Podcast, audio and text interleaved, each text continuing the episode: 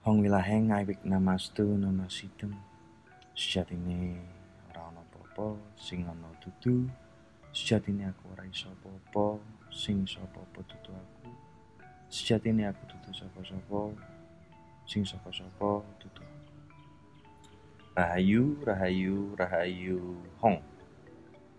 Eh, Ini episode pertama kita ngaji urip sinau goblok online. Kita akan mencoba babar semar ngelmu semar maos semar. Maos itu membaca tapi yang membaca bukan hanya sekedar membaca. Karena kalau misalnya membaca saja anak TK pun bisa lah kue wis gede kok. Raiso moco sing luwe nah udah tahu semar kan? Kamu sudah bisa lihat segala macam pengetahuan eh, sejarah dan, dan, dan asal usul Semar itu di mana saja di buku banyak buku dan banyak serat dan juga di internet itu ada. Kalau kamu nggak punya kuota ya kamu beli dulu atau pinjam temanmu cuman untuk cari tahu tuh Semar itu apa. Nah eh, Sejarah Semar itu banyak sekali versinya dan yang dominan beredar saat ini adalah Semar kreasinya Sunan Kalijogo. Jadi yang kita lihat sekarang ini Semar yang sekarang ini itu Semar kreasinya Sunan Kalijogo. Dan salah satu yang terkenal dari Semar adalah kuncung. Kita akan membahas itu dulu. Kuncung Semar. Nah, orang kan sampai ada kerisnya kecil itu. Dan e, nanti kita akan membahas bagaimana cara supaya Semar hidup bahwa kita juga harus membunuh Semar. Tapi yang pertama kita mau bahas adalah kuncungnya dulu. E, ngelmu Semar yang sejatinya adalah samar itu ya jangan ditelan mentah-mentah. Simbol namanya juga simbol gitu jadi jangan ditelan mentah-mentah juga ya kalau mentah-mentah ya akhirnya begitulah jadinya. Ya aku nggak mau ngomong cuman ya kamu tahu sendiri lah gitu. Apa pun kalau kamu telan mentah-mentah kan pasti hasilnya nggak enak. Coba aja kamu makan duren gitu mentah-mentah sak bonggol-bonggole gitu ya kelelekan. Akan bikin sakit sendiri. Tapi sebelumnya saya cuman mau bilang bahwa ini statement saya aku iki wong goblok nggak uh, bisa apa-apa yang kuomongkan hanya ngomong kosong. Kalau kamu cari isi ya sudah nggak perlu kamu dengerin. Karena kita akan berbicara tentang kosong ngomong ke kosong. Um, kuncung semar itu kita bisa sebut juga manik astogino manik astogino itu punya delapan kesaktian. Salah satunya adalah tidak pernah lapar tidak pernah lapar tuh kalau misalnya kita mau tataran kulit gitu ya udah tidak pernah lapar gitu. oke itu benar. Tapi apakah lapar hanya sekedar perut? Lah lapar mata lapar keinginan lapar pengakuan pengakuan lapar follower lapar penghormatan lapar dengan keinginan yang sejatinya apa ya kita butuhkan itu juga lapar. Dan salah satu kesaktian kuncung itu adalah dia tidak pernah lapar. Dia tidak pernah punya keinginan. Itu itu coba direnungkan sebentar bahwa lapar tuh bukan hanya sekedar lapar perut. Nah, jadi kita sudah tahu eh, Mani Astogino yang pertama itu tidak pernah lapar. Yang kedua adalah tidak pernah mengantuk. Tidak pernah mengantuk berarti dia selalu berjaga, dia selalu siaga. Terpenting dan terlebih dia selalu sadar. Sadar. Kesadaran itu yang terus ada bersama dia. Kesadaran apa? Ya kesadaran itu kesadaran untuk waspada terhadap keinginan, persepsi, prasangka yang nambah-nambah ruwet gitu. Ada pepatah yang saya bikin adalah um, kalau Descartes pernah bilang bahwa aku berpikir maka aku ada. Nek wong Jawa itu aku berpikir maka aku ruwet. Jadi nambah-nambah ruwet nah eh, kalau kita berbicara tentang masalah kita akan selalu tahu bahwa semua masalah kita semua tahu lah masalah itu datangnya itu dari dalam diri. Dari dalam diri dari dalam kita sendiri. Kalau sudah tahu masalah itu datangnya dari dalam lah kok nyari jalan keluar? Harusnya cari jalan ke? Pinter itu itu baru yang tidak pernah mengantuk jadi dia selalu sadar yang ketiga adalah tidak pernah jatuh cinta. Nah ini biasanya eh, ABG-ABG labil. Saya nggak tahu ini sebutannya apa sekarang ABG labil atau bagaimana. Tapi yang pasti apa yang kamu inginkan itu belum tentu kamu butuhkan. Keinginanmu bukanlah kebutuhanmu. Dan cinta kok mengharap balas masih pamrih. Wong gratis kok gitu Nah, eh, kamu coba cek matahari itu.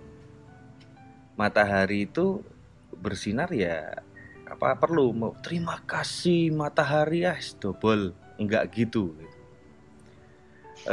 Dan jatuh tidak pernah jatuh cinta juga berarti dia bisa menahan semua rasa ingin ingin memiliki ingin ingin mempunyai. Itu nanti akhirnya jadi yang itu. Sakmadio gitu. coba kalau kamu minum gitu kan apakah kamu cinta air? Kamu butuh. Apa yang kamu butuhkan itu belum tentu yang kamu inginkan. Kamu butuh minum ya secukupnya. Kalau kebanyakan ya kembung kekurangan ya panas dalam. Itu supaya sakmadio itu sendiri supaya prasojo. Ketika kamu sudah sakmadyo baru kenal yang namanya prasojo. Ketika kamu sudah uh, sakmadyo itu apa ya? Um, sakmadyo itu apa ya? Secukupnya secukupnya.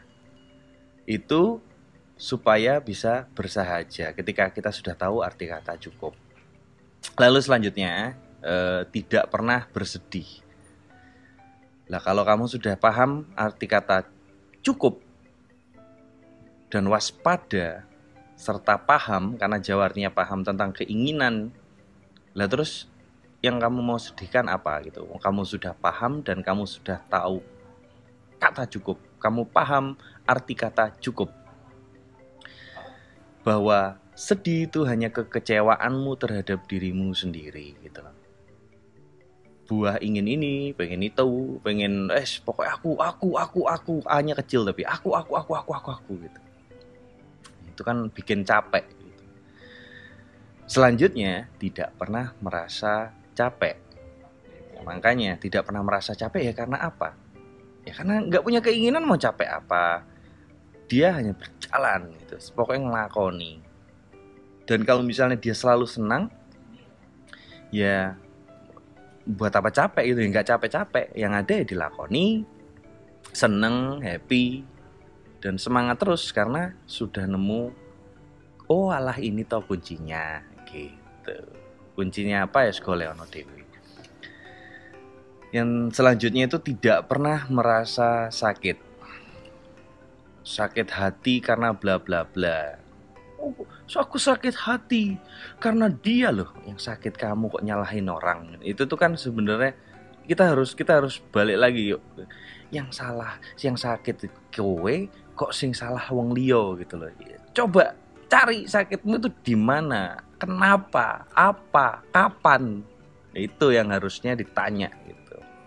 Dan ya karena memang lebih gampang untuk menyalahkan orang lain karena ya gitulah enteng Cuman setelah itu kita sendiri yang ruwet, tambah ruwet. Kalau sudah sak matio, otomatis ya semuanya B aja. Biasa aja. terus gimana ngalahkannya mau ngalahkan orang-orang orang seperti ini kalau punya sakti seperti ini gimana Ung? diapain harus B aja B aja gitu loh gitu itu mau gimana yang selanjutnya adalah tidak pernah kepanasan nggak pernah kepanasan. Mau mau ada orang weh nah ini kan lagi ribut-ribut masalah di mana orang merasa paling benar. Saya selalu ngomong bukan saya sih ada ada kata-katanya itu begini saat orang paling merasa dia paling benar ya di saat itu dia yang paling salah. E, mau ada panas apa segala macam dia selalu-selalu baik gitu. Nggak nggak pernah nggak pernah yang kesulut atau apa selalu baik anget-anget baik gitu. Tidak pernah kedinginan itu yang terakhir juga seperti ini. Lah kalau pan, tidak pernah panas hati terus tidak bisa dingin ini ibaratnya kayak murung tidak pernah bersedih ya ya piye gitu enak slow baik gitu. Semuanya uh, ngono yo ya ngono ning aja ngono gitu loh cukup aja semuanya cukup. Dan karena dia tahu yang mana yang penting di situ dia tahu untuk menjaga arusnya sendiri. Jogo kali ini dewe. Semua itu diikat dalam kuncung semar dan kuncung ini juga simbol gitu. Jangan wah nanti semuanya yang habis denger ini jadi kayak Ronaldo eh, yang zaman dulu itu. Iya Ronaldo yang zaman dulu yang nggak gitu juga gitu. Kuncung itu simbol bayi. Bayi itu kamu lihat kamu coba bayangin bayi atau kamu melihat bayi gitu. Bayi itu kan inosen gitu. Suci gitu. Suci ku apa? Itu pertanyaannya yang aku tidak bisa menjawab untukmu meskipun aku tahu karena kau harus menjawab untuk dirimu sendiri supaya gerak. Jadi suci itu apa dan dari sini kamu akan tahu dan akan paham bahwa spiritualitas adalah realitas itu sendiri. Sejatinya orang apa-apa sing ana iku dudu. Semar iku pamomong ing alam sunyarurimu. Esming samar mulane asmane Semar. Sampai ketemu di episode selanjutnya masih dalam satu apa ya satu bab yang sama bagaimana caranya kita membunuh Semar. Rahayu, rahayu, rahayu.